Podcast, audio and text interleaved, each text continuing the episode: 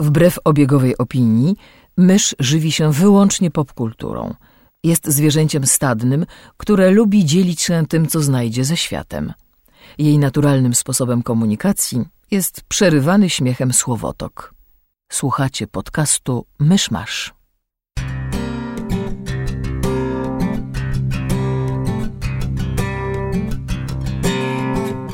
Drodzy słuchacze, Krzysio nie ma pomysłu, jest lato, są wakacje. Zapraszamy na 14 odcinek podcastu Myszmasz. Gospodarzami podcastu Myszmasz są Krzysiek Ceran, redaktor portalu Avalon. Kamil Borek ze studia Kobart. i Mysz, autorka bloga Mysza Mówi. Zgodnie z nowo powstałą świecką tradycją, zaczniemy odcinek od tego, co ostatnio żeśmy skonsumowali popkulturalnie. I Krzysiu, wiem, że ty bardzo chcesz nam opowiedzieć, e, co sądzisz o najnowszym Supermanie, ale tak bez spoilerów, bo myśmy jeszcze nie widzieli, część słuchaczy też mogła jeszcze nie widzieć, więc the floor is yours. W dwóch słowach jest źle. Ojej. Ach, Tego się prawdę mówiąc nie znaczy. Spodziewałem się, że może nie być tak dobrze, jakby się człowiek mógł spodziewać, ale nie myślałem, że będzie aż źle. słuchaj, chciałem powiedzieć, że tam jest dobry film, który jest przykryty warstwą błędów, ale to nawet nie jest prawda. Tam jest dobry pomysł, który jest zaszlachtowany złym scenariuszem i miejscami słabym wykonaniem. Hmm. I teraz Aktorsko czy technicznie? Technicznie. Obsada jest fajna, chociaż e, mojemu bratu Henry Cavill od razu skojarzył się z Haydenem Christensenem. Więc najwyraźniej można to różnie odebrać. Mi, mi Cavill jakoś nie przeszkadzał. Jeśli moim pierwszym argumentem jest to, że scenariusz leży, no to często obroną jest tak, ale przecież to jest ekranizacja komiksu, gdzie się biją i to jest popcornowe widowisko i już się spotkałem z takimi argumentami w internecie, że czemu ja to tak krytykuję, bo przecież jakby, bo nie należy, bo to nie o to w tym filmie chodzi. Na co mam kilka odpowiedzi. Po pierwsze, nawet od widowiska oczekuję podstawowej kompetencji w opowiadaniu historii. Jasne. Oczekuję, że nie będzie bardzo wielu bardzo rażących dziur logicznych, które mamy w tym filmie, że dialogi będą dobre, a, a że postaci będą rozmawiać, a nie będą wygłaszać przemów, a w tym filmie wygłaszają przemowy, że bohaterowie będą w miarę wiarygodni w swoich zachowaniach, a tutaj zachowują się głupio. E, Superman robi coś bardzo głupiego w, w, gdzieś w finale. Mm, Tutaj musiałbym wchodzić i w spoilery, i w ten lore komiksowy, więc mniejsza o to, ale jest coś, coś, coś mi się strasznie nie podobało i nie mówię o... Głupszego niż cofanie czasu, latając wokół planety.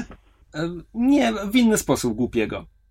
Więc Superman robi coś głupiego, jego ziemski ojciec robi coś głupiego, e, Zod i jego poplecznicy robią coś po prostu nie głupiego, tylko tak absolutnie pozbawionego uzasadnienia, po prostu dlatego, żeby jedna postać znalazła się w innym miejscu, bo jest potem potrzebna w następnej scenie.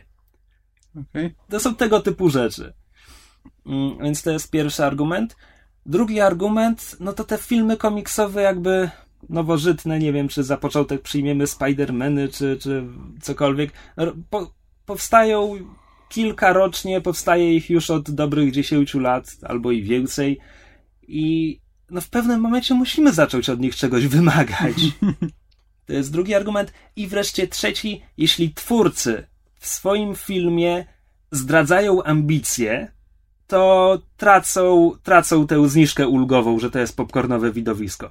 Avengers to było popcornowe widowisko bez żadnych ambicji. Ja nie mam problemu, że ten, ten film mi się podoba, mimo że jest głupi. Jasne, rozumiem o czym I, mówisz. ale w Supermanie mamy po pierwsze ważkie treści, bo y, nasz bohater zmaga się z poczuciem alienacji, wyobcowania, ma potrzebę przynależności, akceptacji. Powiedziałem to już dwa razy. E, po drugie, w finale zostają przywołane sceny wizualnie e, z 11 września. W sensie jest rozruba w Metropolis i to wielka, no jakby na skalę na, w filmach superbohaterskich tego jeszcze nie było, może z pominięciem Watchmen. I, I zostaje przywołana, wiesz, taka Mhm. nawet nie stylistyka, tylko po prostu obrazy ludzi na zgliszczach, popiół leci. To jest 11 września. I to już po prostu jest strasznie wysoko. e, takie boksowanie widza takimi, takimi obrazami. I wreszcie po raz trzeci twórcy robią ze swojego bohatera Jezusa. Robią to jeszcze mniej subtelnie niż e, wachowscy w Matrixie. Chociaż przynajmniej Superman nie zostaje ukrzyżowany i zdjęty z krzyża jak Tobey Maguire w Spider-Manie drugim, więc tego jeszcze nie pobili. Ale rozmawia z księdzem na tle witraży z Chrystusem, mówi, że ma 33 lata akurat, rozkłada ręce w próżni kosmosu. Jakby jest tego dużo. Okej. Może, może pan scenarzysta Goyer sobie wyobraża, że on jest subtelny w tym momencie. Nie jest. Więc jeśli twórcy to wszystko wkładają do swojego filmu, to widać, że mieli ambicje, powiedziałbym nawet wybujałe i kompletnie przestrzelili. Mhm. A do tego już dochodzą takie rzeczy. Ten film jest bezmyślny. Nie na zasadzie, że, że to jest bezmyślna rozrywka. Jest bezmyślnie napisany i zrobiony. Wątek romantyczny jest po, po prostu absolutnie znikąd. Jest jeszcze mniej wiarygodny niż Bruce Wayne i Selina e, w, w ostatnim Batmanie. I jest tam no, już nawet nie mogę uwierzyć, że Goyer jest aż tak złym scenarzystą, więc tak sobie myślę, że to jest raczej jakiś pan z notesikiem i kalkulatorem, który mówi, nasz bohater musi pocałować jakąś laskę, więc proszę mi znaleźć miejsce dla takiego pocałunku w swoim filmie. E, To, że wybrali absolutnie najgorsze z możliwych miejsc, to mniejsza. E, Dalej, mamy przywołane te, te wizualnie, mamy przywołany 11 września, z- zostaje zburzone, wiesz, cały, cały kwartał Metropolis, cała dzielnica Metropolis, jakby stawki są ogromne. Tylko co z tego, jeśli jedno cięcie montażowe później nasz bohater sobie dowcipkuje i nikt o tym nie wspomina, a życie wróciło do normy. Okej. Mamy wreszcie. Nasz bohater zostaje postawiony w bardzo trudnej sytuacji, dramatycznej, gdzie musi dokonać tragicznego wyboru. Ma, może zrobić jedną z dwóch rzeczy, obie rzeczy są złe. Doceniam zamysł. Problem w tym, że na szali robi to, ponieważ zagrożone jest życie grupki trzech czy czterech osób. Robi to w momencie, w którym połowa miasta jest już w gruzach i domyślnie zginęły tam tysiące osób. Ale teraz to jest dramatyczne, bo widzimy, że zagrożona jest ta trójka. Przypadkowych przechodniów, żeby, żeby nie było, że on musi ratować Louis Lane czy coś. To są przypadkowi ludzie. Po prostu, no jest źle. Jest po Okej. prostu źle. Ma, ma film oczywiście swoje zalety. Yy, Ma fajną obsadę. Parę scen akcji mi się podobało, chociaż poza tym ja nie lubię takiej skali, gdzie wiesz, to są uderzenia, od których walą się wieżowce i tak dalej, bo jakby trudno mi się cieszyć taką walką, kiedy nie rozumiem, czemu właściwie yy, ta postać w tym momencie wygrywa, a ta przegrywa, bo to nie polega na tym, że widzę, że o, pokonał go techniką, tak jak na przykład biją się na miecze w jakimś filmie, to mogę docenić coś takiego, bo to jest proste i wiadomo o co chodzi. No a tutaj sprowadza się to do tego, kto akurat mo- mocniej zaciśnie zęby i zbierze w sobie tę wewnętrzną moc. E, Pożyczam argument od mojego brata w tym miejscu, nie wiem, czy będzie słuchał, ale on to tak ujął. Ale miał, peł- miał, do, miał absolutną rację. Co jeszcze? A, jeszcze wracając na momencik do wad. E, Wiecie, jak taki Czekaj, wracając do wad. no już, już zacząłem mówić o tym, o tym co, co mi się podobało, tak? Że Gdzieś tam było może wciśnięte, ale to, jest, Ja nie zauważyłam. to było wciśnięte jak Playboy między książki naukowe. No dobrze, ale to już, to już, to już, będzie, to już będzie koniec o wadach. E, Wiecie, jak taki podręcznikowy scenariusz filmowy, podręcznikowa konstrukcja jest, jest trójaktowa, prawda? Mamy wprowadzenie, eskalację konfliktu, rozwiązanie. No okej. Ja oglądam ten film od godziny z haczykiem i wciąż mam wrażenie, że oglądam wstęp. Znaczy, ja po prostu nie widzę tego. Nie widzę takich mocniejszych punktów fabuły. Po prostu rzeczy się dzieją. I dzieją się aż do finału, w którym dzieje się trochę więcej. tak, i to już takie mm, najgorsze wady. Przechodząc do zalet. E, Obsada jest fajna. Niektóre sceny akcji mi się podobały. Jor-El ma zaskakująco dużą e, rolę w filmie. Kosmiczny ojciec Supermana, czyli Russell Crowe.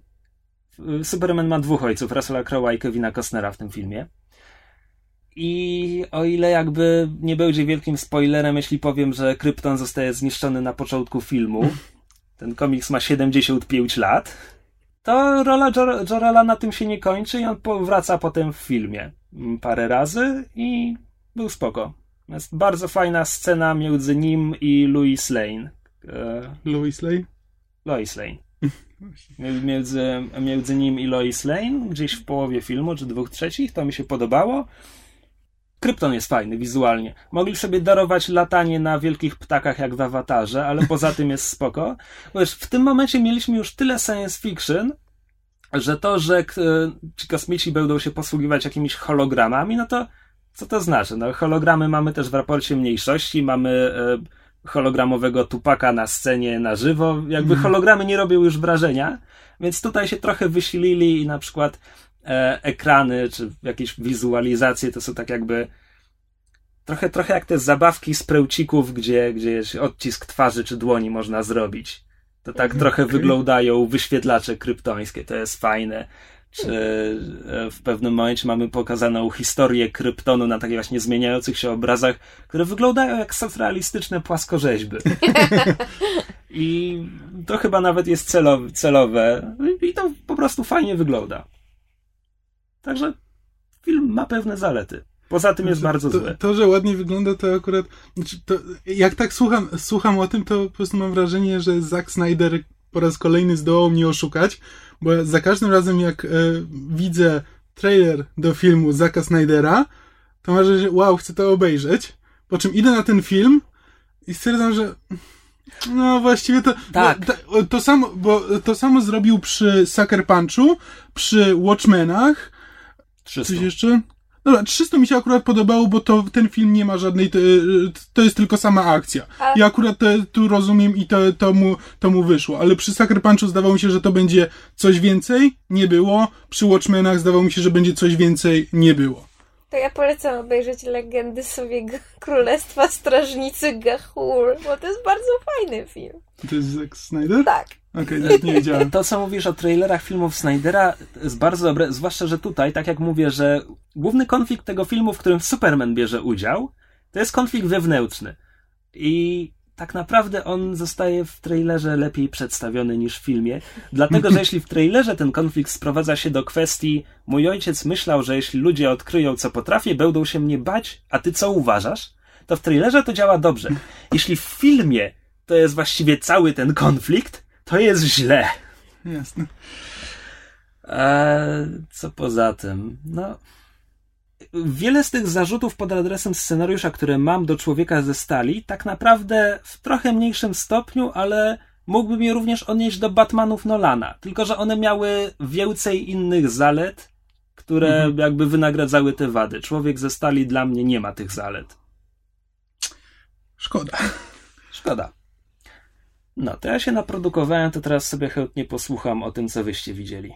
E, to my właśnie jesteśmy świeżo po seansie e, filmu Iluzja, mhm. który po angielsku ma tytuł Now You See Me, bo polski mhm. tytuł bardzo, znaczy jakby oddaje o czym jest film, ale dawno nie widziałam tak niewiernego tłumaczenia. I film jest znaczy, niewiele jest, niewiele można o nim powiedzieć. Jest e, fajny, dobrze się go ogląda. Tak. Ale z, nic właściwie się pod tym nie kryje. No, jest po prostu, jest fajna akcja, e, ale no wiele ten film nie ma do powiedzenia. To, to znaczy, w, niewiele można o nim powiedzieć, bo on nie jest ani jakoś strasznie zły, tak jak chociażby ten człowiek ze stali, ani nie jest jakoś specjalnie dobry.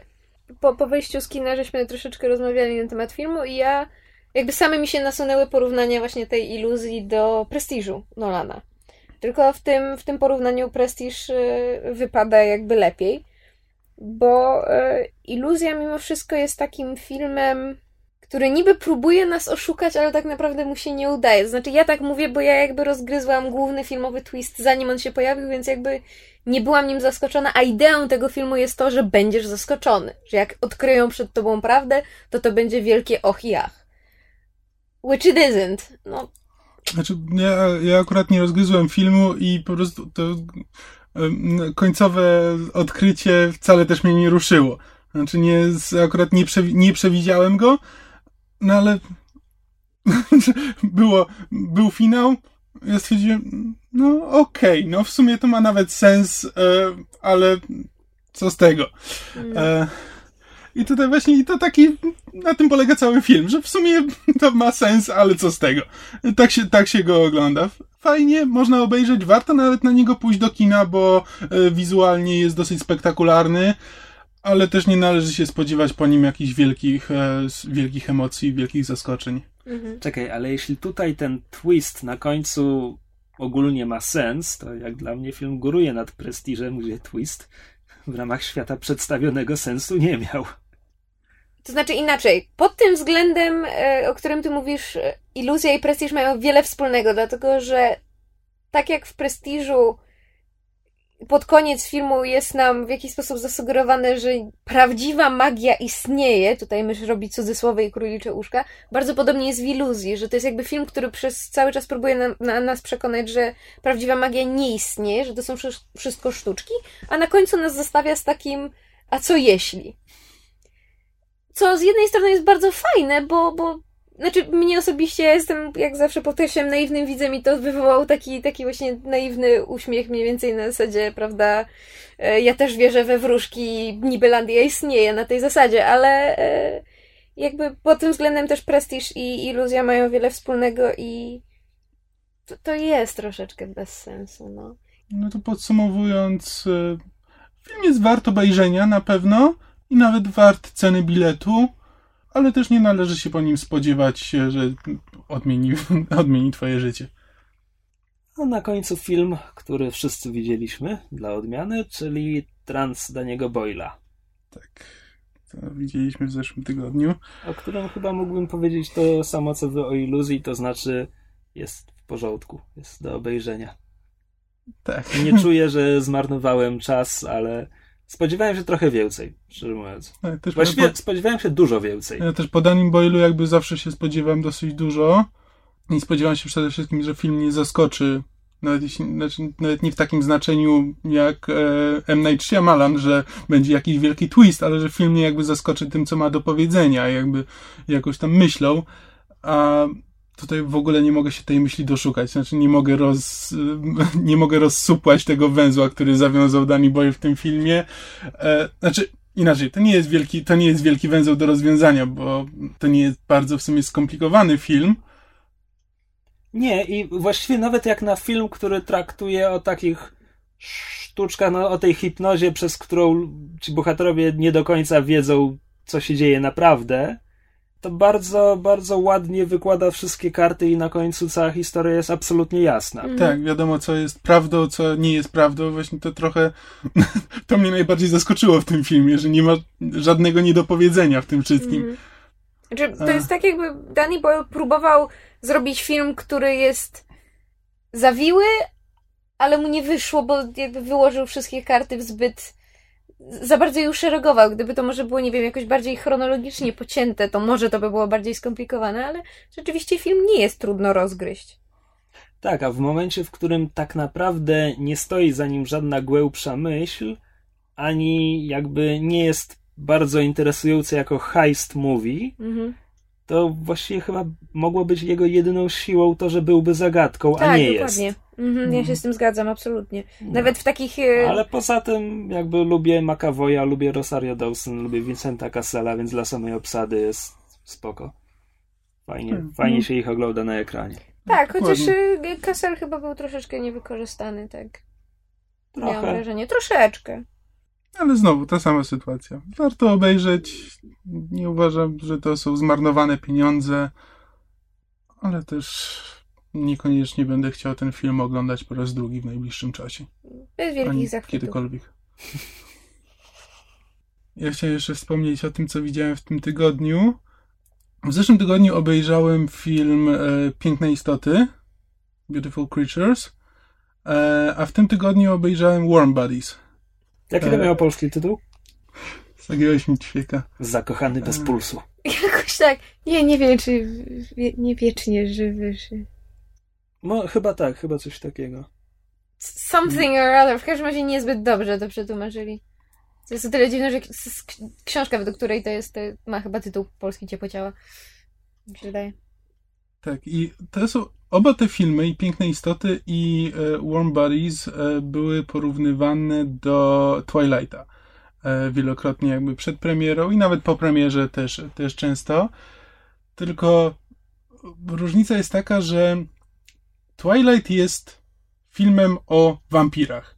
I jest tylko o tym. To jest po prostu historyjka o wampirach, pod którą nie kryje się nic. Po prostu opowiada historię dziewczyny, która zakochuje się w wampirze i tyle. Natomiast e, piękne istoty mają coś do powiedzenia na temat jakby istoty. Piękne istoty mają do powiedzenia na temat istoty związków e, e jako czekaj, takich. E, bo tak, bo um, piękne istoty to jest Twilight z elfami, a Warmadis to Twilight znaczy, z zombie, Twilight tak? z wiedźmami. Z, z, z magią, z czarami, a, tak. Tak. Tak. Jeśli po prostu spojrzeć na te filmy tak powierzchownie, to znaczy na Twilight i na Piękne Istoty, to one są bardzo podobne. Poza tam y, jest odwrócone, że tutaj chłopak, zwykły chłopak, zakochuje się w dziewczynie, która się okazuje wiedźmą. I to jest historia właśnie tego romansu i z, jakby rodzice, jej, jej rodzice nie pozwalają jej się spotykać z, ze śmiertelnikami i tak dalej, i tak dalej ale ten film jakby właśnie stara się opowiadać po prostu o związkach i o tym, jak, w jaki sposób związki się potrafią e, zmieniać i jakby osoby, które raz poznaliśmy po jakimś czasie przestają być tym, w kim się, e, w kim się zakochaliśmy na początku, jak to się zmienia. Trochę to robią, może można temu zarzucić, że to jest w sposób e, dosyć do, dosadny, mało subtelny, ale przynajmniej stara się, stara się opowiedzieć jakąś historię pod tą warstwą e, fantastyki.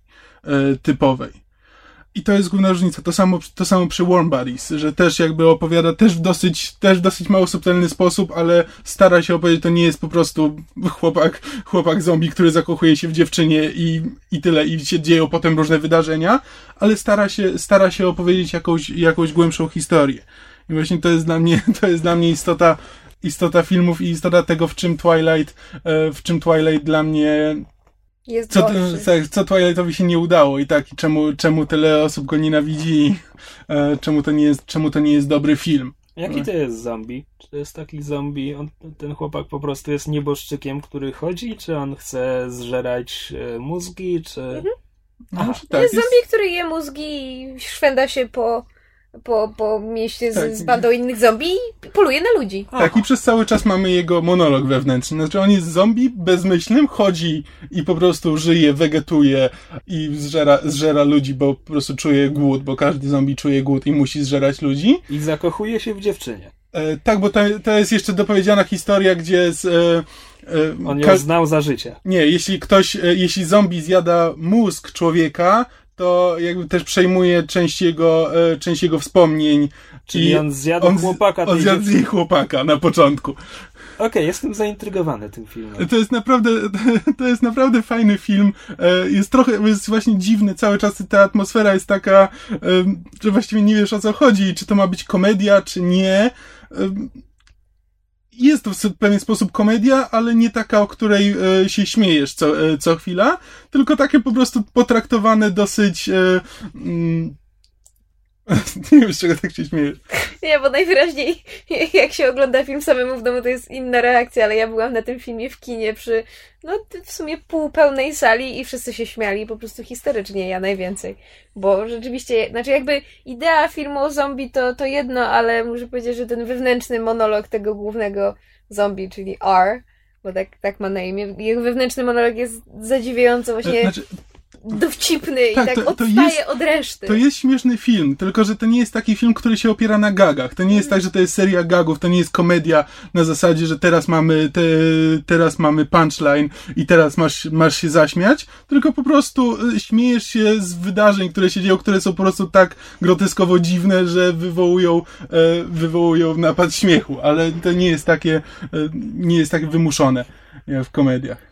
Ja nazywam... Warty film obejrzenia. Ja nazywam Warm Bodies, że to jest zombie propaganda, bo to jest film o zombie z zadziwiająco szczęśliwym zakończeniem.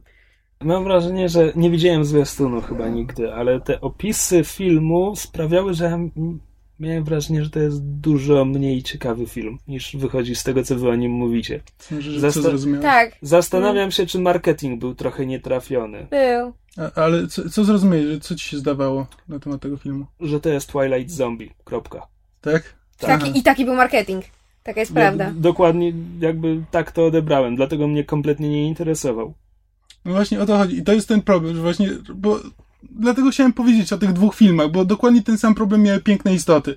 Że z, wszyscy traktowali to, że to jest Twilight tylko z wiedźmami zamiast wampirów.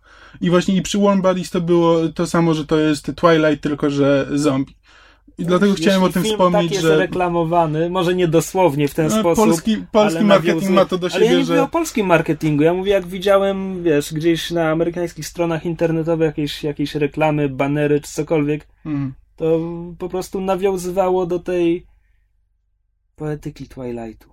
Kropka. Ja właśnie chciałam o tym, znaczy, ja strasz, strasznie mnie denerwuje, jak ludzie tak mówią, dlatego że moim Jak zdaniem, mówią? właśnie, że jakby, że wiele filmów, e, powiedzmy, w pewien sposób skierowanych do młodzieży, czy opowiadających o jakichś młodzieżowych tematach, czy mających młodzieżowych bohaterów, bardzo często jest właśnie podkreślane, że o, że w marketingu, albo że w kampanii reklamowej, albo w ogóle w tematyce w jakiś sposób nawiązuje do fali Twilighta. A prawda jest taka, znaczy, moim zdaniem, wydaje mi się, że jest tak, że to nie jest to, że oni się do tego Twilighta odwołują w tak dużym stopniu, jak wszyscy uważają, tylko Twilight niestety stał się tak esencjonalną częścią popkultury, że wszystko, co chociaż w minimalnym stopniu się z nim kojarzy, nawet na wyrost, będzie właśnie porównywane. Czyli kampania mogłaby być dowolnego filmu nastoletniego zorganizowana w najbardziej przeciętny, nastoletni, totalnie standardowy sposób i tak znajdą się ludzie, którzy to porównają do Twilighta because it's similar.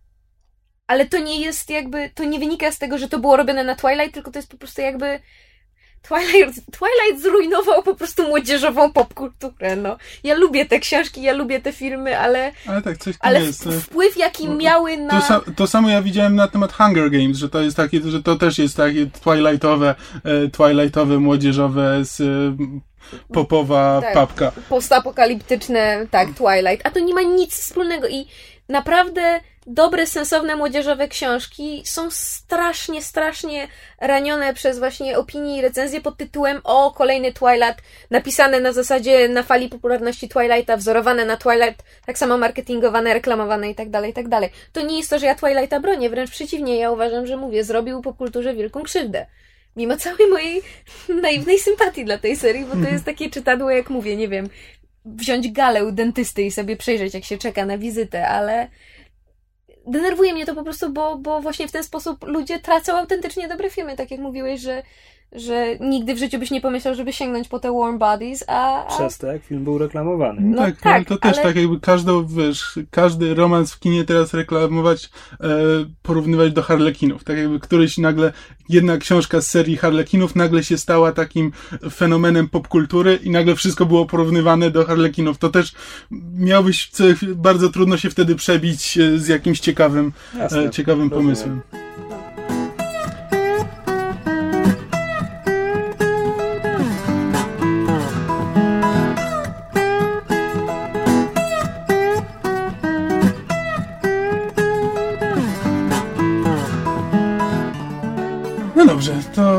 Listy, listy, listy, listy, listy. ludzie lista, lista, listy lista piszą. przebojów? Do listonosz jedzie. Dobrze, to Dostaliśmy maila na temat mojej wypowiedzi o grze Metro Last Light, yy, która no moim zdaniem została po prostu źle zrozumiana, ale to właśnie postaram się wytłumaczyć.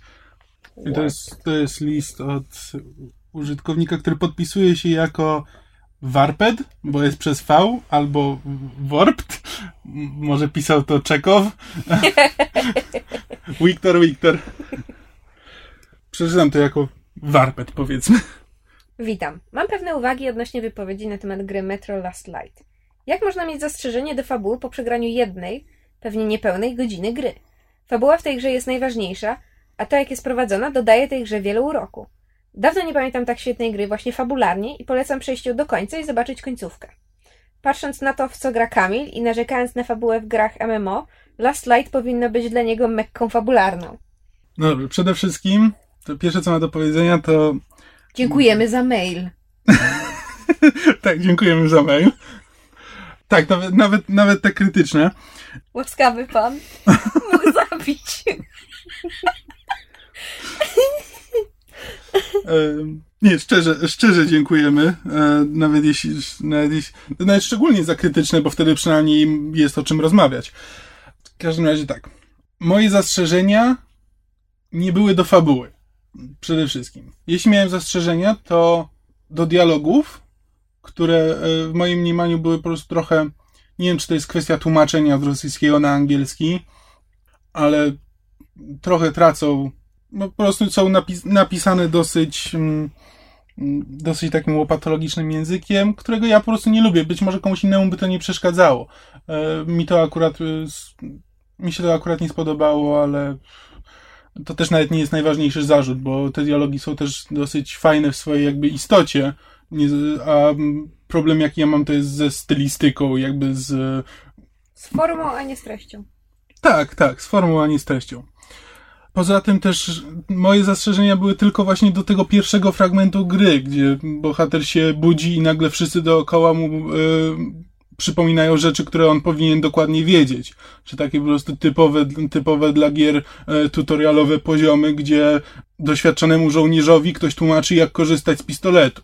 I po prostu to, to było dla mnie e, to trochę, gdzie właśnie w grze, w której tak ważny jest, tak ważny jest ten klimat i wczucie się w świat, to mnie trochę wybija, e, wybija z gry, gdzie po prostu, gdzie ktoś mi nagle tłumaczy, gdzie ja powinienem być już e, kimś, o kim wszyscy słyszeli w metrze, bo dokonał czegoś, czegoś niezwykłego w pierwszej grze i wszyscy go znają i wiedzą, że jest, że jest już doświadczonym żołnierzem i ma dużo widział i nagle wszyscy mu tłumaczą, jak ma korzystać z pieniędzy, czyli z tych nabojów w tej grze i jak ma korzystać z karabinu. Musi przejść podstawowe szkolenie, jak to w każdej grze, gdzie musi musimy strzelać do ruchomych celów.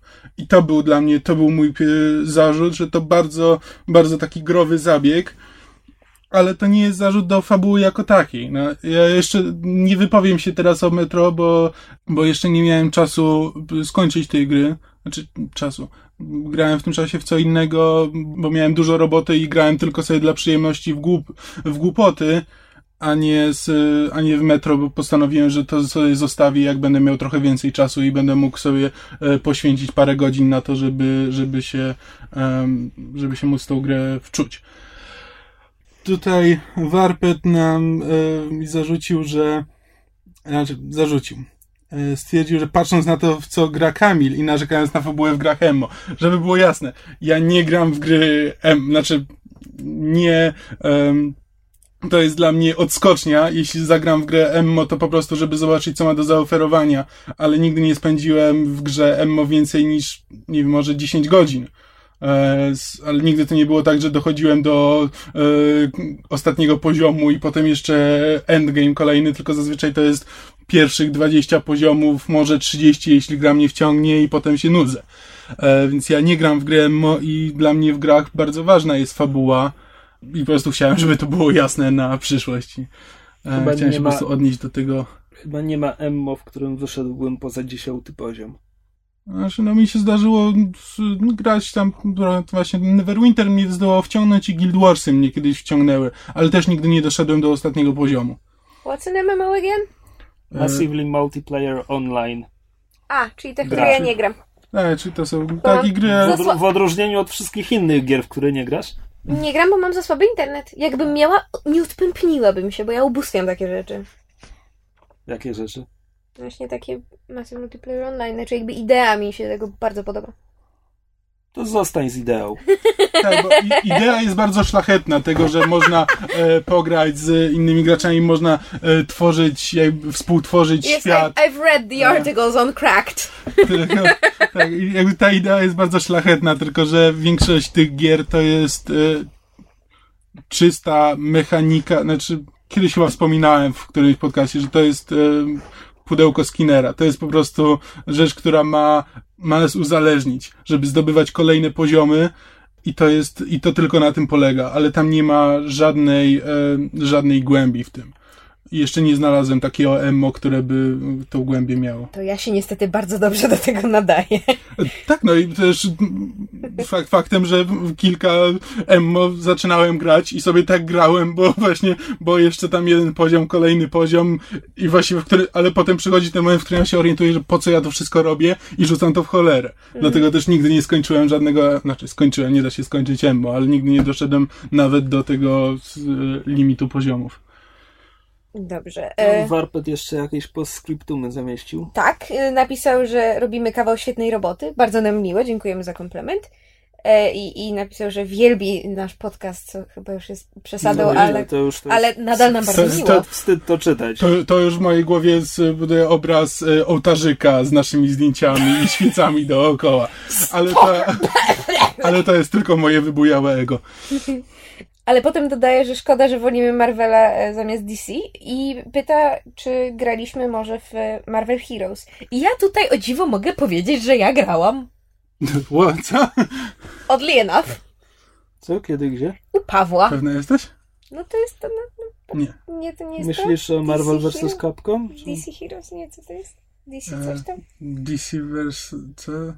To jest taki, to jest Diablo podobna gra. A, ty myślisz o... Injustice? Injustice. Tak, that's the one. I thought it was this one. Bi bijatyka z bohaterami ze świata DC. Tak. A Marvel Heroes to po pierwsze są bohaterowie ze świata Marvela, a po drugie to jest takie MMO, które wygląda jak Diablo i słyszałem o nim same złe rzeczy, w sensie, że wszyscy muszą grać tymi samymi pięcioma bohaterami, chyba że wydają na to kasę mm. e, i że gra jest po prostu nudna. Więc... Znaczy tak, ja próbowałem w to zagrać. A teraz w ogóle nie mam internetu od trzech dni, bo burzę i w ogóle jakiś szaman tepsy się zemścił na mnie i... Biedna kizia mizia. Trzy dni bez internetu. Ojejku. Ja już, nawet, ja już nawet zdążyłem zapomnieć, jak wygląda internet. Co my tu właściwie robimy? To leci na żywo radio, tak? tak, tak. Nie, nie, nie mówmy mu, bo jeszcze oszaleje. Biedak. Znaczy, ja grałem w Marvel Heroes Próbowałem przynajmniej zagrać. No tylko, że tak. E, to jest Emmo, które udaje Diablo, czy też Diablo, które udaje Emmo. E, nie wiem, od której strony na to spojrzeć. Czy w momencie, kiedy, żeby zagrać w Diablo, trzeba być cały czas podczepionym do internetu, to jeszcze jest jakaś różnica? Znaczy, jest różnica, bo w Diablo mimo wszystko gra się zawsze z drużyną. Y, maksymalnie wchodzi z tobą do gry ty, tam 6 czy 8 osób Aha. i tyle. A tutaj właśnie, ponieważ to udaje Emmo, to masz etapy, nie wszystkie, są też instancje, ale są etapy, w których po prostu każdy, kto wchodzi do gry, biega po tej planszy.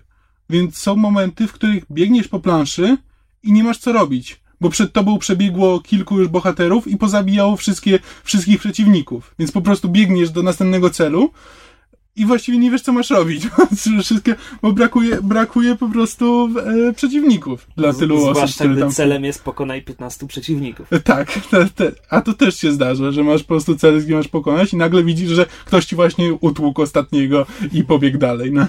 A to e, zagrożony gatunek. Więc to, to już samo w sobie jest bardzo dziwnym rozwiązaniem. E, nie wiem, być może, być może to będzie jeszcze zmienione, albo będą jeszcze mm, paczowali tą Kim grę grałeś? odpowiednio. Wybrałem Daredevila na początku, z tych pięciu postaci, które można wybrać. Bo można wybrać Daredevila, Hokaja, Storm, Finga i kogo? Zapomniałem, kto jest piąty. Mm, znaczy tak, pograłem chwilę Daredevilem, no i dostałem Finga. Udało mi się znaleźć e, token, który odblokowuje Finga, że mogę, mogę sobie teraz zmienić postać. Tylko, że jak zmieniłem sobie postać, no to mój Daredevil, który tam już miał tych parę tam poziomów 6-7 czy coś takiego, no to Fing jest na pierwszym. Czyli znaczy, żeby sobie pograć Fingiem, to nie jest tak, że mogę sobie na przykład, jak mi się znudzi gra Daredevilem, to mogę sobie zmienić na Finga, albo na przykład stwierdzę, że do tego etapu i do tych przeciwników byłby lepszy właśnie, bardziej wytrzymała postać i sobie teraz, teraz sobie obiorę inną taktykę, zmieniając, zmieniając postać. Nie. Muszę przechodzić tę grę jeszcze raz, żeby, żeby ją do, dopchać do odpowiedniego poziomu. I w tym momencie skończyłem grę. Bo po prostu stwierdziłem, że to nie ma sensu. No nawet jeśli dostanę teraz kolejną postać, to ja naprawdę nie, nie mam ochoty przechodzić tego po raz kolejny. No. Ja, ja się męczę, żeby przejść Emmo jedną postacią, a, z, a tu mi każą ją przechodzić kilkoma. No nie, sorry, ale ja to nie jest... bez sensu. Tak. No, nie, nie jestem w stanie w tym momencie nawet powiedzieć nic dobrego na temat tej gry. Znaczy jest po prostu przeciętnym, chodzi się po planszy, zabija, zabija przeciwników, ma się drzewko umiejętności. No i tyle. Standardowa, standardowa gra z pewnymi głupimi rozwiązaniami, które w teorii brzmią ciekawie, ale, ale wykonane są w najgłupszy możliwy do wyobrażenia sposób. No dobrze, to y, poza mailami dostaliśmy jeszcze znaczy dostaliśmy. Skontaktowała się z nami Justyna, tym razem przez Facebooka, znaczy jako komentarz facebookowy. Y, Justyna, która już raz wysyłała do nas maila i się pojawiła w tym podcaście. I Justyna pisze. Na dworze gorąco, a słuchanie podcastu daje świetną wymówkę, żeby zostać w takie dni w domu i się poobijać. Jest to komentarz z 19 czerwca. E, ale e, znów z powrotem jest gorąco, więc e, się ładnie składa. Chętnie posłuchałabym jednak o czymś lżejszym. Oglądacie jakieś seriale komediowe poza How I Met Your Mother? Może The Big Bang Theory, Two Bro Girls i specjalnie dla myszy. Jak już nadrobisz Sons of Anarchy, chętnie posłucham o twoich odczuciach. No i skoro wspomniałaś o Trublat, to chętnie posłuchałabym też i o nim, skoro już się zaczął. Wiem, Anna Pakin nie jest powodem zachęcającym do oglądania tego serialu, ale mimo wszystko może warto o tym pogadać choć chwilkę. Pozdrawiam. No dobrze, to zacznijmy może po kolei. Po kolei? Ja bym zaczął od Trublada i zostawił komedię na koniec. Tak. Dobrze, to zacznijmy od końca. E... Ja pierwsza. Znaczy, no. e, nie wiem jak Justyna, ale ja, ja się po cichu zawsze podkochiwałam w Annie Pakę. Ja wiem, że ona ma też szczerbę między zębami jako suki jest strasznie denerwująca, ale ja się w niej zawsze kochałam i dlatego w anglojęzycznej części internetu funkcjonuje jako Rogue Mouse, bo ona mi się strasznie podoba jako Rogue w X-Menach. To ja, to ja tyle chciałam powiedzieć. Okej. Okay. A teraz ale... zaczynamy rozmawiać o Trublodzie. Trublad. Ma, mamy za sobą już dwa odcinki której to? Piątej czy szóstej serii? Co to jest? Szósta? Szósta już. Szósta. I ja mam z tym serialem pewien problem tak od dwóch sezonów albo trzech sezonów. To znaczy, to kiedyś był serial o kelnerce i wampirach. I to było fajne. Nie przeszkadza mi rozszerzanie tego świata o wilkołaki zmiennokształtnych, wróżki, wiedźmy. Przede wszystkim dlatego, że od samego początku oglądam go jako serial osadzony w świecie mroku, czyli e, mm. jeśli część słuchaczy nie wie, Świat Mroku to jest e, seria pouczonych gier fabularnych, w którym gracze mogą się wcielać właśnie wy.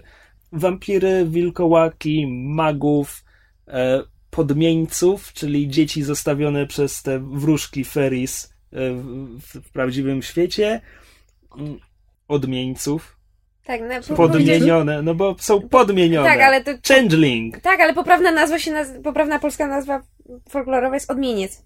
No dobrze, w odmieńców, czyli te mm, dzieci elfów zostawione w kołyskach w miejsce ludzkich dzieci.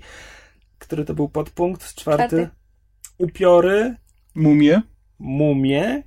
Azjatyckie demony Kuei-Jin.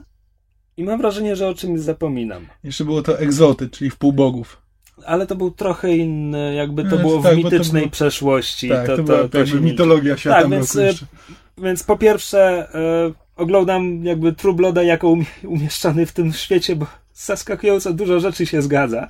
Oczywiście twórcy Świata Mroku swoje pożyczyli od Anne Rice, więc jakby to jest wszystko takie e, kontinuum. Kontinuum. Oryginalnej myśli tam nie ma. E, to po pierwsze. Po drugie wciąż czekam, aż w następnym sezonie Trublad pojawią się mumie. A po trzecie, nie, nie ma po trzecie. E, wracam do poprzedniego wątku.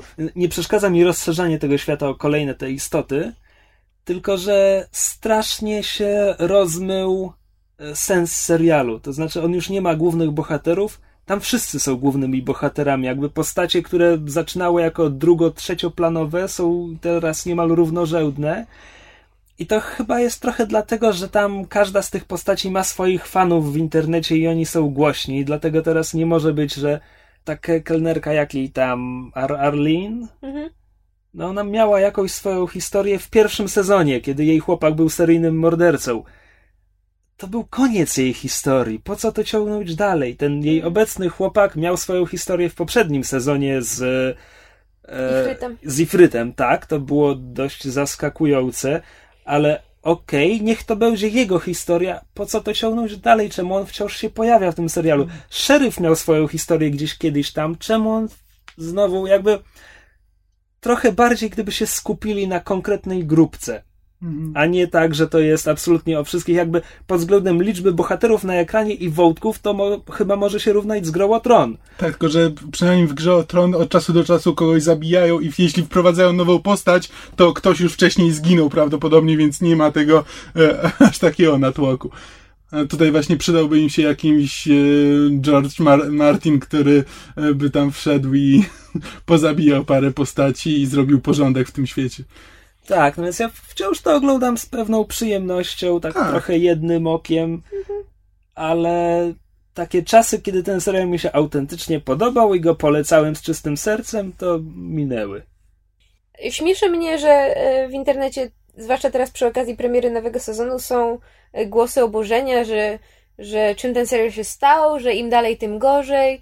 A ja tak siedzę i się zastanawiam, naprawdę spodziewaliście się czegoś ultra poważnego po serialu, który w trzecim sezonie miał tekst pod tytułem I'm a fucking fairy? Tego serialu się nie bierze na poważnie i ten, kto go ogląda na poważnie, popełnia zasadniczy błąd już na starcie. No tak, ale moim zarzutem nie jest to, że on Nie, jest ja wiem, ale ja, ja mówię jakby, jaki jest zarzut, że tak powiem, powiedzmy, A, w ogólnej tym mitycznym internecie. Tak, Coś mitycznym słyszałem internecie. o tym. Niektórzy ludzie są do tego podłączeni podobno. Już nie dramatyzuj. Trzy dni!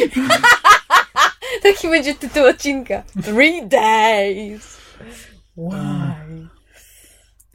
A, taki moment, w którym jakby straciłem wiarę w twórców, to było odkopanie Russella Edgingtona.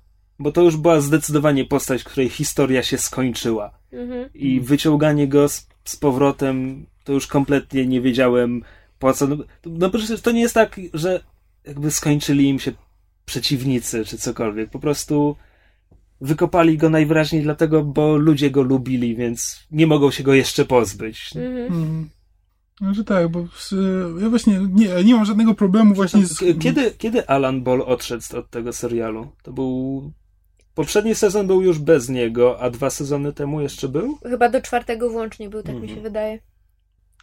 Że jeśli chodzi o elementy komediowe w tym serialu, to one mi się zawsze podobały. Tak, nie, jest, tego nie dałoby się oglądać, gdyby, e, gdyby tak, on nie był półkomediowy. Gdyby on, tak, gdyby on był na poważnie zrobiony, to to wszystko by rzeczywiście nie miało żadnego sensu.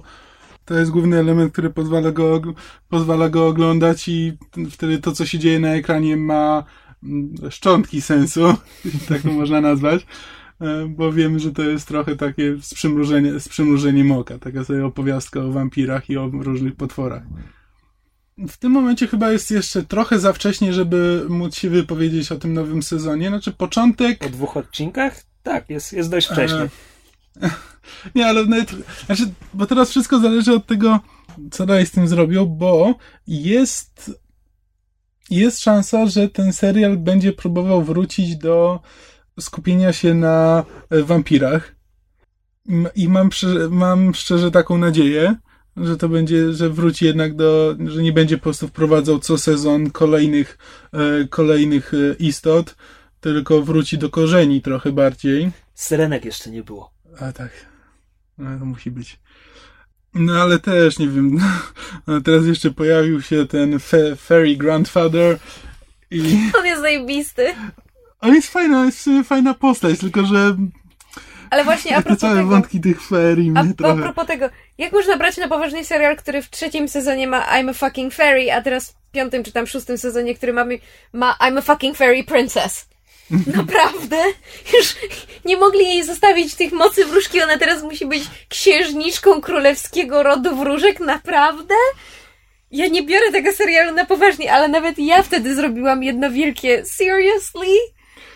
Nie! Jeszcze nadzieja Jasona, że jest tym wróżkowym księciem. O, no you're not. Znaczy tak, to jest też taki problem, że ten serial właśnie bierze swoje głupoty, to co, to co wie, że jest y, głupie i obraca w żart, tylko to trochę nie wystarczy, żeby... y, Żeby to przestało być głupie. Tak, żeby to przestało być głupie. To że, to, że co chwila któraś postać mówi, jakie to wszystko, co tutaj się dzieje, jest strasznie głupie. Nie zmienia tego, że to wszystko jest strasznie Tak, głupie. i nadal to się cie, momentami ciężko ogląda, ale z, em, ale nie no, wciąż, wciąż lubię ten serial i wciąż, e, wciąż oglądam kolejne odcinki z przyjemnością, tak, tak, tak jak mówiłeś. Oglądam, oglądam z przyjemnością. Kiedy już zacznę oglądać? Znaczy, mam zawsze taki moment, że jest nowy odcinek. Tak, to Trzeba jest, by go było obejrzeć. To nie jest serial, na który się człowiek rzuca. Tak, potem odcinek. zaczynam oglądać i jest fajnie, ale zawsze mam ten moment, zanim zacznę oglądać, kiedy muszę się zmusić do tego. Ale to jest e, odcinek, no, tfu, odcinek. Jest jeden z tych dziwnych seriali, gdzie tam nie licząc jednego wypadku, nie ma przeskoku w czasie między sezonami. Że sezon się kończy i następny zaczyna się dokładnie w tym samym miejscu. Co oznacza, że tam w świecie serialu jest chyba rok tak z 2009. Tam w pewnym momencie minął rok, jak Suki zniknęła w świecie wróżek. Mhm. I to jest jedyny jakby Mhm. I jakby to nic, to niewiele, to nie wpływa Tak, na ten odbiór, jest- tylko kiedy zaczynasz się nad tym zastanawiać, to nagle się okazuje, zaraz, w tamtym sezonie zginęło tyle osób, następny sezon zaczyna się dokładnie w momencie, w którym poprzedni się skończył i znowu ginie tyle osób, Znaczy, jakby... pomijając tę roczną przerwę na przełomie powiedzmy, nie wiem, trzech miesięcy? Ile tam mogło minąć? No właśnie, Sześciu tak. miesięcy? Wydarzyło się tyle dziwnych, autentycznie dziwnych rzeczy i zginęło tyle osób na tyle różnych sposobów, że ja się momentami nie dziwię, że ta Suki jest taka wfiśnięta. Ja też bym zwariowała, jakby tyle rzeczy się działo. Come on. I że Tara też Też dostawała prawda. fisia i wszyscy dostają fisia i O Jezu, stara. właśnie te, te komentarze pod tytułem, znaczy nawet te komentarze w ja serialu. Tarę? Tak, Tak. Aha. nawet te Ja komentarze lubię w serialu, kiedy oni mówią na, właśnie na zasadzie Jezu, jakie to bonton jest, prawda, dziwne i nawiedzone, to jakby właśnie to z jednej strony jest takie troszeczkę niewystarczające, ale potem jak człowiek się zastanowi nad tym, ile się wydarzyło w naprawdę krótkim czasie, to te postacie naprawdę są wytrzymałe i naprawdę są dzielne. W taki oczywiście dość małożyciowy sposób. Sons of Anarchy? Co do Sons of Anarchy, nie mogę się wypowiedzieć, nadal nie nadgoniłam. Sie, si- si- siedzą odcinki, czekają na to, aż będę się w stanie do nich zabrać. Czyli komedia. Tak. Pytanie brzmi, czy oglądamy jakieś seriale komediowe. Ja prawie i wyłącznie. To znaczy, jeśli chodzi o, o, o to, ile oglądam seriali dramatycznych i komediowych, to komediowych oglądam chyba statystycznie e, dwa razy więcej niż dramatycznych, ale to właściwie tylko z tego względu, że komediowe seriale zazwyczaj mają krótsze odcinki, czyli No, dwa odcinki nadgania. 20-minutowe to jest jeden odcinek serialu dramatycznego, więc to tak się wyrównuje, ale e, jakby bardzo lubię seriale komediowe i nawet te takie niższych lotów zdarza mi się z dużą przyjemnością oglądać. No dobrze, no to jakie? Znaczy tak, e, to co w, w tym momencie, w tym momencie się zaczął nowy sezon e, e, serialu Franklin i Bash. Serial prawniczy. To jest e, serial komediowy, prawie z, to, to nie jest dramatyczne, ale odcinki mają po 40 minut, znaczy te 45. To o tyle jest, o tyle jest nietypowy, ale jest zdecydowanie wart, wart polecenia. Tylko nie należy się za bardzo zastanawiać nad e, jakby prawniczymi realiami, bo Tak. ten serial sobie e, niewiele z nich robi. To one są tylko pretekstem do, e, do wygłupów. Znaczy, Franklin i Bash opowiada o tytułowych właśnie Jared Franklin i Peter Bash, którzy są partnerami prawniczymi. Serial polega właściwie, każdy odcinek to jest inna, prawda, sprawa w sądzie, czy inny, inny case, jakby tego nie nazwać.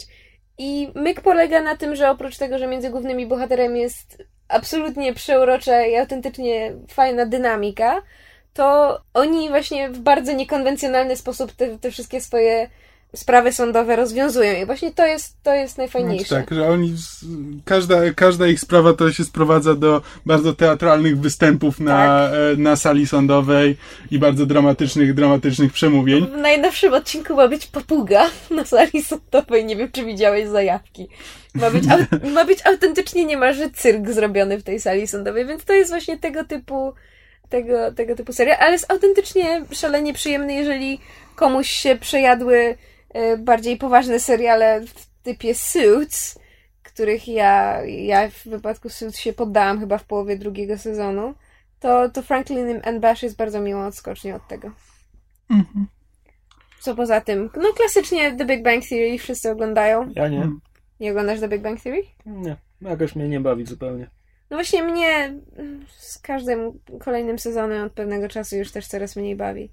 Znaczy, jakby ja nie mam nic przeciwko temu, że serial troszeczkę się zmienił z serialu o grupce geeków do serialu o grupce geeków, którzy są w związkach i o, o ich związkach e, z kobietami. To mi jakby nie przeszkadza, bo uważam, że, że te dziewczyny, które zostały dodane do stałej obsady są szalenie miłym dodatkiem. Tutaj oczywiście e, głównie ten e, o Jezu, jak się nazywa ta aktorka? Co gra Amy? Ma, Ma, Maim Bialik, nie pamiętam jak ona jak Tak, Maim Bialik, coś takiego. Tak, w każdym razie aktorka, która gra e, postać Amy Farrah Fowler jest e, absolutnie wspaniałym odkryciem i szczerze jej życzę bardzo udanej kariery w, w telewizji. Bo... Tak, która, która zresztą autentycznie jest e, biologiem bodajże. Tak, to znaczy jest naukowcem. Tak, jest naukowcem, ma doktorat i e, jest autentycznie ma, ma karierę, karierę naukową, a aktorstwo jest dla niej tylko odskocznią. No proszę. Więc w kontekście serialu to jest właśnie bardzo, bardzo no, fajnie jest to zrobione, ale no przyznaję, że ten ostatni serial, który to był szósty, który mieliśmy chyba, to już tak ten mocno średnio. Powiedziałeś ten ostatni serial. Tak? Ten ostatni sezon, który mieliśmy, to był chyba szósty, to już tak mocno średnio go znaczy, znaczy, tak, nie oglądałam go z zaangażowaniem. Trochę traci, trochę traci tempo. Znaczy ja miałem tak, po raz pierwszy obejrzałem pierwszy sezon, to zupełnie mnie nie wciągnęło. Znaczy rzuciłem ten serial w kąt yy, i nie chciałem się go dalej oglądać. Po czym yy, ty mnie namówiłaś, żebym tam obejrzał. Yy, nie obejrzałeś pierwszego sezonu, obejrzałeś pilotażowy odcinek, a ja cię nie. namówiłam do tego, żebyś obejrzał nie, nie, następny. Nie, tak. Nie. Tak. Proszę Państwa, ktoś tu kłamie. Nie, obejrzałem, obejrzałem pierwszy sezon, po czym ty powiedziałeś, że to jest taki fajny serial po obejrzeniu dwóch sezonów. I ja stwierdziłem, że no dobra, dam mu jeszcze jedną szansę. Obejrzałem pierwszy sezon, drugi sezon i nagle się okazało, że ten serial mnie bawi. I potem już obejrzałem kolejne, kolejny trzeci, czwarty, piąty sezon. Wciąż mnie bawił coraz bardziej. Aż w końcu właśnie w szóstym sezonie już y, zaczął, zaczął mieć tendencję spadkową. Już nawet chyba w połowie piątego mi się wydaje. Być może, już nie pamiętam dokładnego momentu, ale tak. Kolejny to będzie Community. Oj tak, Community. Właśnie Community to jest jedyny serial, który mi przychodzi na myśl, o którym mogę powiedzieć, że to jest serial, że to jest po prostu serial komediowy. Bo tak naprawdę większość tych sitcomów no to są obyczajówki, tylko że nastawione na, na żarty. Czy tak jak mówicie o tym Franklinie i Baszu, no to można powiedzieć, że to jest serial mm. prawniczy, mm. prawniczo-komediowy. Tak, dramedy, takie no coś właśnie, w tym stylu, tak, tak. tak, tak. A Community, które jest fantastyczne, ostatni sezon był trochę słabszy, ale teraz twórca wraca do, znaczy bez, bez twórcy sezonu, bez twórcy serialu. Jeszcze no, raz to powiesz. Ten, se, ten serial był przez trzy, przez trzy sezony go robiła ta sama ekipa, ten sam twórca, po czym w czwart, na czas czwartego sezonu wywalili twórcę i za, zaprzęgnęli dwóch innych e, głównych, e, głównych writerów, którzy wcześniej stworzyli serial Happy Endings i teraz po, na piąty sezon wraca e, twórca serialu. No bo ten czwarty był taki trochę słabszy. Też były w nim fajne odcinki, ale jednak to nie było to. E, I chyba trochę ci nowi, jakby ci nowi twórcy próbowali małpować oryginalnego. To było tak, tak jakby. E, Dan Harmon, właśnie ten oryginalny twórca w swoim podcaście stwierdził, że oglądając teraz ten czwarty sezon, bo musiał go w końcu obejrzeć e, przed, ponieważ go przyjęli z powrotem do pracy, bo wcześniej nie chciał go oglądać, bo stwierdził, że to by było jak oglądać swoją byłą z nowym facetem. I jak, jak obejrzał, to stwierdził, że to jest trochę tak, znaczy powiedział, że docenia to, co ci nowi twórcy próbowali zrobić, że próbowali zamiast robić to po swojemu i zrobić z tego sitcom, to próbowali, e, próbowali jednak zrobić serial dla tych fanów, którzy wcześniej ten serial kochali i próbowali to zrobić e, w tym duchu. Ale powiedział, że to jest trochę tak, jakby oglądać kogoś, kto udaje ciebie. To jest takie, jestem Dan Harmon, To jest na, na, takiej zasadzie, że oni rzeczywiście próbowali, próbowali ten, e, ten klimat uchwycić, ale nie za bardzo wiedzieli, jak to zrobić. W im się udało. Tak. Było tam parę fajniejszych odcinków. Nie powiedzieliśmy jeszcze w ogóle, o czym ten serial jest. A tak. Jest to o grupce przyjaciół z tak zwanego community college, czyli publicznej wyższej szkoły do której chodzą jakby ludzie w, w każdym wieku. E, Można się zapisać, nawet nie trzeba, jakby tam się nawet nie robi, można się zapisać na pojedyncze kursy, e, nie trzeba tam nawet jakby robić e, No, konkretnego tytułu, Więc, tak. więc nasi bohaterowie to są ludzie, którzy nie dostali się do porządnych szkół, albo jacyś rozbitkowie życiowi, albo z innych powodów się tam znajdują. I serial opiera się na tym, że jest bardzo meta. Jest, jest niesamowicie meta. Że tak. Odwołuje się do popkultury na każdym kroku. I odwołuje się sam do siebie na każdym kroku. To też.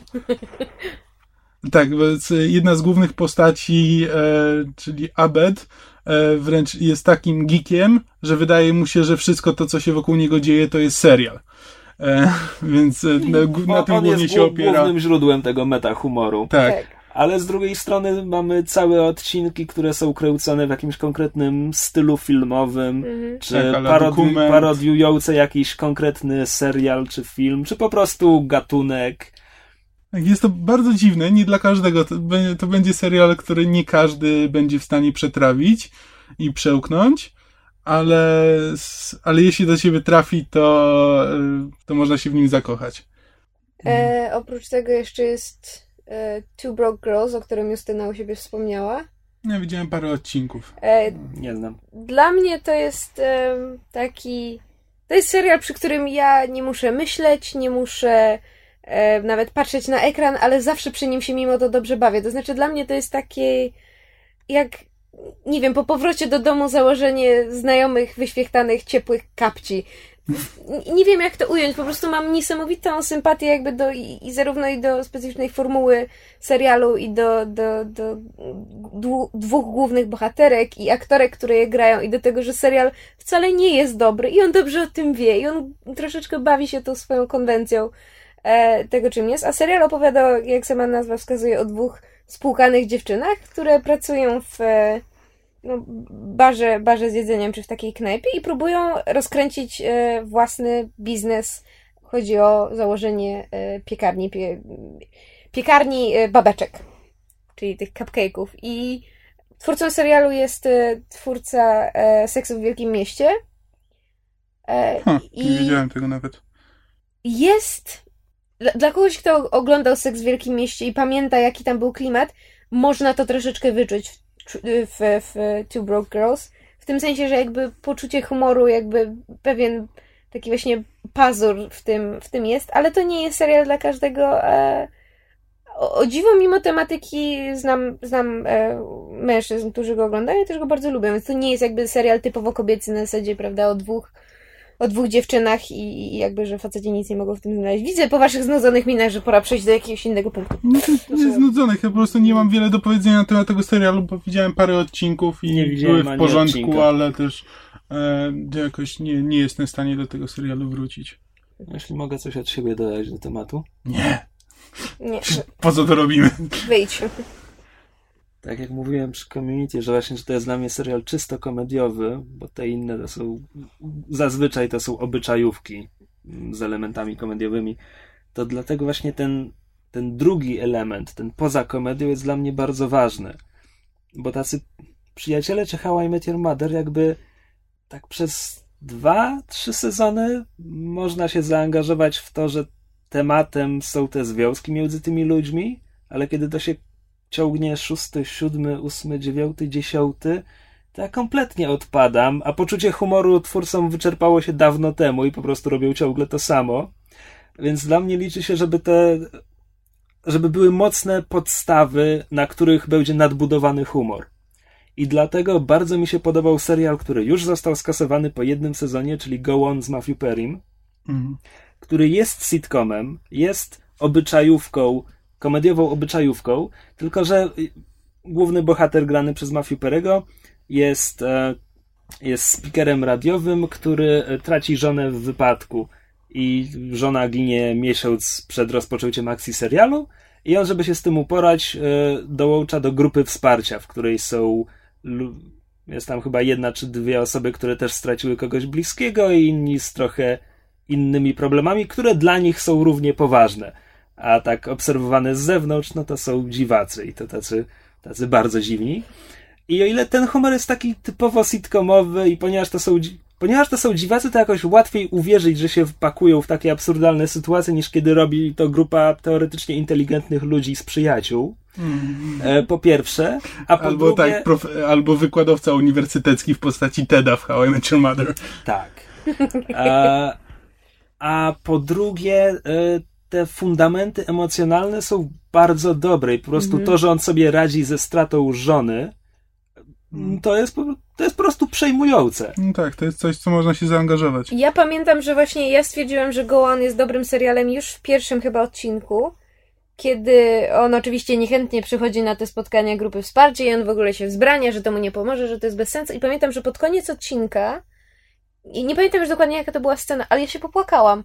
Właśnie ten, ta kotwica emocjonalna serialu właśnie w, w stracie osoby bliskiej jest na tyle silna, że dla mnie to było bardzo, właśnie bardzo mocne i bardzo takie, wiedziałam, że na tym można jakby dalej budować zarówno te komediowe aspekty, jak i te właśnie troszeczkę bardziej e, dramatyczne czy życiowe, jak tego nie nazwać. Tak, no i o, o ile Gołan to jest jakby to jest sitcom i on ma być sitcomem, ale ma te bardzo mocne fundamenty, o tyle jakby seriale, które już nie są czysto komediowe, ale pozostają bardzo zabawne i je bardzo lubiłem, wciąż je lubię, to dla mnie jest West Wing i Sześć stóp pod ziemią. Ja chciałam właśnie powiedzieć Studio 60. Również, tak, ale jakby chociaż zaczynałem, zaczynałem właśnie od Studio 60, to West Wing jest tym, który mnie podbił. Ja go, ja go nigdy nie skończyłam, no nadal na Mm. mnie czeka od trzeciego sezonu. E, West Wing, w którym ten humor opiera się głównie na tym, że ci jedne z najważniejszych osób w państwie zarządzających jego losami i tak dalej są tak bardzo nieporadni i, i sami nie mogą się uporać czy z absurdami biurokracji, czy ze zwykłymi życiowymi sprawami i to wypada bardzo sympatycznie. I sześć stóp pod ziemią, gdzie właściwie wszystko, niezależnie czy mówimy o akurat o wątkach humorystycznych, czy romantycznych, czy cokolwiek, wszystko w tym serialu jest skontrastowane ze śmiercią i stratą. E, Na tym ten serial się, się opiera, na konfrontacji ze śmiercią w każdym sezonie, w każdym odcinku. E, I on też bywał bardzo zabawny. Jakby to nie był jego główny cel, zdecydowanie nie. To był serial dramatyczny, ale był bardzo śmieszny. Ale najwyraźniej coś musi być w tym, tym y, ciągłym jakby kontrastowaniu w serialach komediowych czy z wątkami komediowymi śmierci i właśnie elementów humorystycznych, bo przecież dwa seriale tego, Briana Fullera, o którym wspominaliśmy przy okazji Hannibala, to jest Pushing Daisies, gdzie też, prawda, akcja kręci się wokół śmierci i Dead Like Me, gdzie główną postacią jest y, dziewczynka, która jest Reaperem, znaczy Grim Reaperem. Więc y, coś tym musi być. Tak, mrocznym żniwiarzem. Ponurym. E, ponurym I to też, to też są seriale komediowe i właśnie ja na przykład, znaczy Pushing Daisies humor wynika właściwie, nawet już nie bardzo pamiętam z czego, ale to jest, to, to nawet nie jest serial komediowy, to jest serial obyczajowo uroczy. Widziałem tylko jakieś pojedyncze odcinki, które przypadkiem trafiłem w telewizji. I to, co głównie zapamiętałem, to, że to, to jest strasznie odrealniony serial. To Tak, znaczy tam ci tak. ludzie mówią w taki sposób, taki bardzo nienaturalny. Nikt nie mówi tak jak postaci w tym serialu. E, Ale to jest chyba cecha Fullera, dlatego że ja teraz za potrzebami e, e, niejakiej Rusty zaczęłam oglądać e, jeden z, e, trze, trzeci z seriali e, Fullera, tak zwany Wonder Falls, o e, dziewczynie, która pracuje w sklepiku z pamiątkami w Niagara Falls e, i do której zaczynają te pamiątki mówić. I, Niag- Niagara Falls. tak, Niagara Falls i zaczynają, za, zaczynają jej kazać robić dobre uczynki.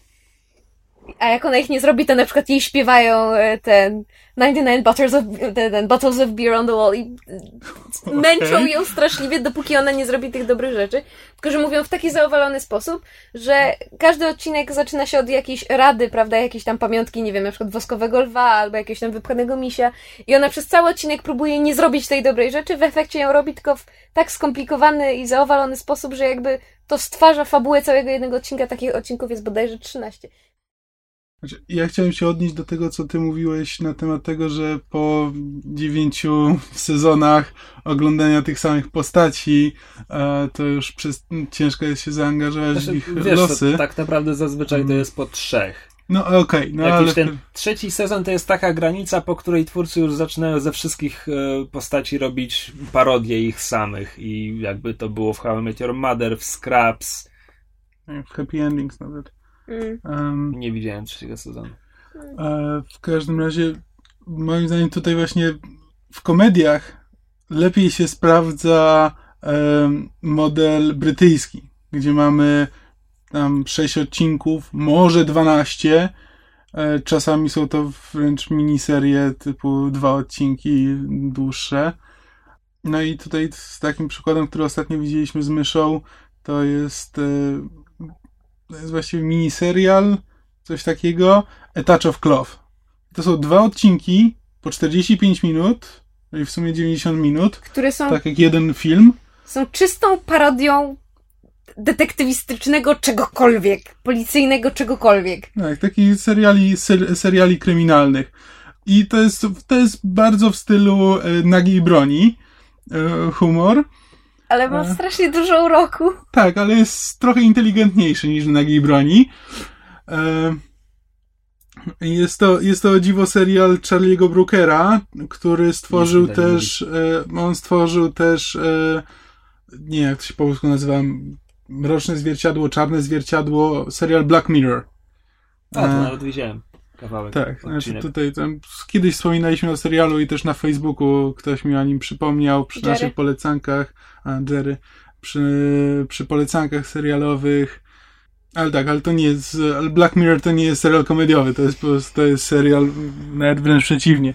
Ale dlatego nie, nie, nie będziemy teraz o nim mówić, bo już nie mamy nawet na to czasu.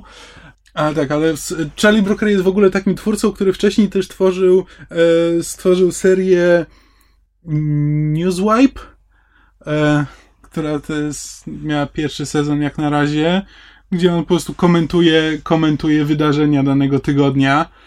I też, e, też miał serię How TV Ruined Your Life. Ma sześć odcinków o tym, w jaki sposób, w jaki sposób telewizja e, rujnuje wszystkim życie. Znaczy od, e, od tego, w jaki sposób e, ma wpływ na nasze aspiracje, e, po, po to, w jaki spo, jak są postrzegani przez nią młodzi ludzie i starsi ludzie i tak dalej, i tak dalej. I robi to w, bardzo uroczy sposób. E, dużo, dużo narzeka, ale, ale wie o czym mówi i, to i robi w to w sp- sposób bardzo, e, bardzo interesujący. Znaczy ogólnie polecam się zapoznać jakby z tą postacią, bo wszystko co robi ma, ma dużo znaczy stoi za tym sporo myśli. Znaczy to są, to są zabawne, zabawne rzeczy, ale też, ale też widać, widać jakiś, jakiś pomyślunek. No i z brytyjskich seriali jest jedna rzecz, którą koniecznie trzeba polecić, jak ktoś nie zna, to jest Spaced. Spaced. Ym, Trzeba. Bo wszystkie tego typu amerykańskie seriale, które się op- opierają na jakby odniesieniach popkultury i jakiejś tam kulturze geeków czy nerdów, e, tak naprawdę zaczęły się chyba właśnie od, od brytyjskiego serialu Spaced, którego twórcą był przede wszystkim Simon Pegg. mhm. I w ogóle tam się zaczęła jego jakby kariera i tam się spotkał te, spotkało trio właśnie Simon Pegg, Nick Frost i Edgar, Edgar Wright on się nazywa, tak? Tak. Mhm. Czyli e, ludzie odpowiedzialni za takie wspaniałe filmy komediowe jak e, Wysyp żywych trupów, czy e, jaki był polski tytuł Hot Fuzz? Wściekłe psy? Wściekłe psy chyba? Nie. Nie nazywało Hot Fuzz? Mam Mam wrażenie, że to... To, był, to był jeden z tych tytułów, Pod gdzie miał tytułem. angielski Tak. plus polski. E, I teraz trzeci film będzie niedługo wychodził The, Koniec świata. tak, The, The World's End. Tak zwana trylogia Cornetto. I Czemu tak zwana? Bo w każdym z Rożków trzech Cornetto? filmów jest inny smak różków cornetto. Autentycznie. Okej. To, to jest tak, tak, tak, tak zostało nazwane. W każdym razie właśnie jakby ich e, przyjaźń i ich współpraca za, zaczęła się na planie Spaced. Space jest bardzo dziwnym serialem, dlatego że tak naprawdę to jest serial o dwójce przyjaciół, którzy em, żeby wynająć wspólnie mieszkanie, muszą oddawać parę przed właścicielką mieszkania. I mają tam, każdy z nich ma jakichś tam swoich znajomych, e, jeden z ich przyjaciół pracuje w sklepie z komiksami, ale jakby to nie jest ważne, bo ten serial tak naprawdę nie ma, nie ma żadnej konkretnej fabuły, bo to są tam takie wydarzenia z, z ich życia dość normalne, ale serial jest tak, Tak, spotkania z dziwakami. tak, to jest po prostu, serial ma tak, jest tak bardzo meta też i jest tak, tak ma dużo odniesień do popkultury, że, że naprawdę oglądanie go jest zaskakującą, e, zaskakującą przyjemnością i rzeczywiście warto go, warto go znać, bo jest często podawany jako właśnie ten przykład takiego naprawdę dobrego e, serialu komediowego, który właśnie jakby nie, nie zdążył, powiedzmy, przeskoczyć rekina, czy jakby nie zdążył się zepsuć. No dobrze, to jeszcze ostatnie od siebie, warte wspomnienia, bo jakby najbardziej znane to są seriale Rickiego Gervaisa, e, The Office i e, Extras. I oba mm, szczerze polecam. Nie każdemu się spodobają, nie każdy, nie każdy je lubi, ale, z, ale na pewno warto dać im szansę, bo są, są zdecydowanie inne, inne niż wszystko, co można, co można obejrzeć. Znaczy, e, The Office to jest taki e, paradokument, znaczy on udaje, udaje dokument kręcony w biurze, w zwyczajnym biurze zajmującym się dystrybucją papieru bodajże. I on jest głównie, i on jest głównie oparty na e, charakterach postaci. Na, e, na tym, że szef jest takim zbiorem wszystkich szefów, których ktokolwiek mógł kiedyś poznać, znaczy pewnych siebie i zupełnie nieświadomych własnej głupoty. No jest i... skończonym dupkiem. Znaczy tak, tylko że on jest. E, on chce być. On chce być miły, on chce być dla wszystkich przyjacielem, ale to w jaki sposób to robi sprawia, że wszyscy traktują go jak skończonego dupka. I, a drugim serialem jest Extras, który z kolei dzieje się e, w Hollywood i kręci się wokół dwóch e, właśnie statystów, którzy próbują zrobić karierę. Znaczy, e, Ricky Gervais jest statystą, który próbuje się w ten sposób wkręcić do filmów i zrobić karierę i ma też przyjaciółkę, która po prostu jest statystką i to jest jej zawód i ona nie ma od życia żadnych, e, żadnych oczekiwań, ona po prostu sobie tak zarabia i jest dosyć e, nie jest najinteligentniejszą istotą na świecie, i główny, z, głównym urokiem serialu jest to, że w każdym odcinku jest jakaś inna gwiazda Hollywood, która gra parodię samej siebie.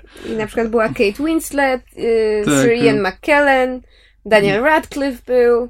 Tak, i, rzeczywiście. I właśnie Daniel Radcliffe gra takiego, gra takiego typowego aktora dziecko, który właśnie już jest przekonany o tym, że jest świetny i fantastyczny i że każda dziewczyna będzie chciała z nim spać, a tak naprawdę w ogóle nie wie z e, jego ukrywa się, ukrywa się przed mamą paląc gdzieś tam papierosy i potem jak, jak matka przychodzi to zwala na kogoś innego i takiego po prostu roz, rozwydrzonego dzieciaka gra.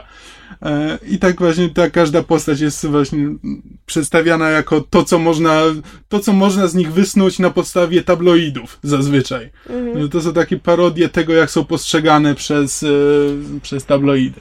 Chyba najgłośniejsza historia z tego serialu, około tego serialu, to jest właśnie występ Kate Winslet, która grając w serialu samą siebie mówi, że trzeba koniecznie zagrać w filmie o Holokauście, bo to jest automatyczny Oscar po czym dostała Oscara za film o Holokauście. no. I to chyba tyle z tych takich, które nam przyszły od razu do głowy. Na zakończenie od siebie chciałbym dorzucić Futuramę, czyli serial mm. animowany Mata Groeninga, twórcy Simpsonów. Dużo od niego zabawniejszy i lepszy, zwłaszcza jeśli porównujemy niedawne sezony Simpsonów i niedawne sezony Futuramy. E, Simpsonowie zjechali strasznie i tego mm -hmm. się mhm. nie da oglądać. A Futurama wciąż jest fajna. E, Futuramę kasowano już chyba dwa razy, teraz kasują ją po raz trzeci. Przekonamy się, czy ostatni. ostatni bo Prawdopodobnie już... tak, trochę forma się już wyczerpała. No, jakby to już, jakby to, to wcześniej ona była skasowana, kiedy twórcy jeszcze mieli pomysły i chcieli coś dalej z tym serialem robić, a teraz ona jest skasowana i jakby nikt nie ma szczególnie ochoty, że już wszyscy jakby stwierdzili, że ten serial już powiedział to, co ma do powiedzenia i z, chyba już wystarczy. Prawdopodobnie. Futurama po raz pierwszy w naszej telewizji leciała jako niesamowite przygody Fraja w kosmosie. Oj, tak. True Story. I opowiada o, w polskiej wersji, tytułowym bohaterze, Fraju, e, który jest dostawcą pizzy w Nowym Jorku i w Sylwestra, e, w noc sylwestrową na przełomie roku 99 i 2000 zostaje zamrożony w komorze hibernacyjnej i budzi się tysiąc lat później w odległej przyszłości. I to jest komediowe science fiction. E, czasami. Animowane, powiedzieliśmy to? Chyba na samym chyba początku. No dobra, tak, to jest serial animowany. Czasami, czasami jest bardziej komediowe, czasami idzie bardziej w to science fiction. Zaskakująco fajne sceny walki czasami są. Jakby, ponieważ to jest animacja, to nie muszą się bardzo przejmować budżetem i tam i te pomysły science fiction realizują na skalę, której nie, nie do pokazania w kinie. Mhm. I jest od geeków dla geeków, ale również od nerdów dla nerdów, to znaczy tam są dowcipy matematyczne, które potrafi zrozumieć jakiś bardzo niewielki procent widowni. Najzabawniejsze jest to, że to jest dowcip, który pojawia się albo w tle, albo to jest tak. dosłownie dwusekundowa kwestia, tak jak e, kwantowe wyścigi konne. Sędziowie ogłaszają zwycięstwo, a jeden z bohaterów mówi, to nieuczciwe, zmieniliście wynik obserwując go. Mm, tak. To jest dowcip. I to akurat jest jeden z tych prostszych. A do tego jest z, z tradycyjny slapstick, jaki znamy z Simpsonów i bohaterowie, którzy nie zawsze są bardzo inteligentni, a czasami nigdy. Bardzo... A czasami nigdy. Czasami nigdy? Czasami nigdy, dokładnie. Wiem, co mówię. To jeden z tych takich matematycznych dowcipów, tak? No. Słyszeliśmy? Tak. No dobrze, to, ponieważ prawdopodobnie nie zdołaliśmy powiedzieć o wszystkim, o czym chcielibyśmy, albo po prostu zapomnieliśmy, to to jest też dobry moment, żeby ogłosić, że stworzyliśmy nową stronę Myszmaszu, znaczy bloga, w którym mamy zamiar jako stały, w miarę stały segment e, umieszczać to, o czym zapomnieliśmy wspomnieć, e, wspomnieć w podcaście, czyli właśnie rozszerzenie, e, rozszerzenie tego, o czym rozmawialiśmy, albo to, o czym zdążyliśmy z, zapomnieć, a mieliśmy wspomnieć. E, tak więc nowa strona, nową stronę można znaleźć pod adresem myszmaszpodcast.blogspot.com no a poza tym można się z nami skontaktować tradycyjnymi metodami wspominanymi co, co tydzień, czyli przez Facebooka i przez adres mailowy myszmaszpodcast.gmail.com Dziękujemy. Myszmaszu? Co to za odmiana? Normalna. Nową stronę Myszmaszu. Ja nigdy nie wiem, czy to odmienić przez Myszmaszu, czy Myszmasza. Myszmasza. Mam wrażenie, że zawsze odmieniamy Myszmasza. Słuchaliście podcastu Myszmasz. Możecie nas znaleźć na myszamovie.blogspot.com oraz marvelcomics.pl. Podcast nagrany został w studiu Kobart www.kobart.pl. Jeśli macie jakieś komentarze, pytania albo sugestie, jesteśmy także na Facebooku. Podcast Myszmasz dostępny jest także na iTunes.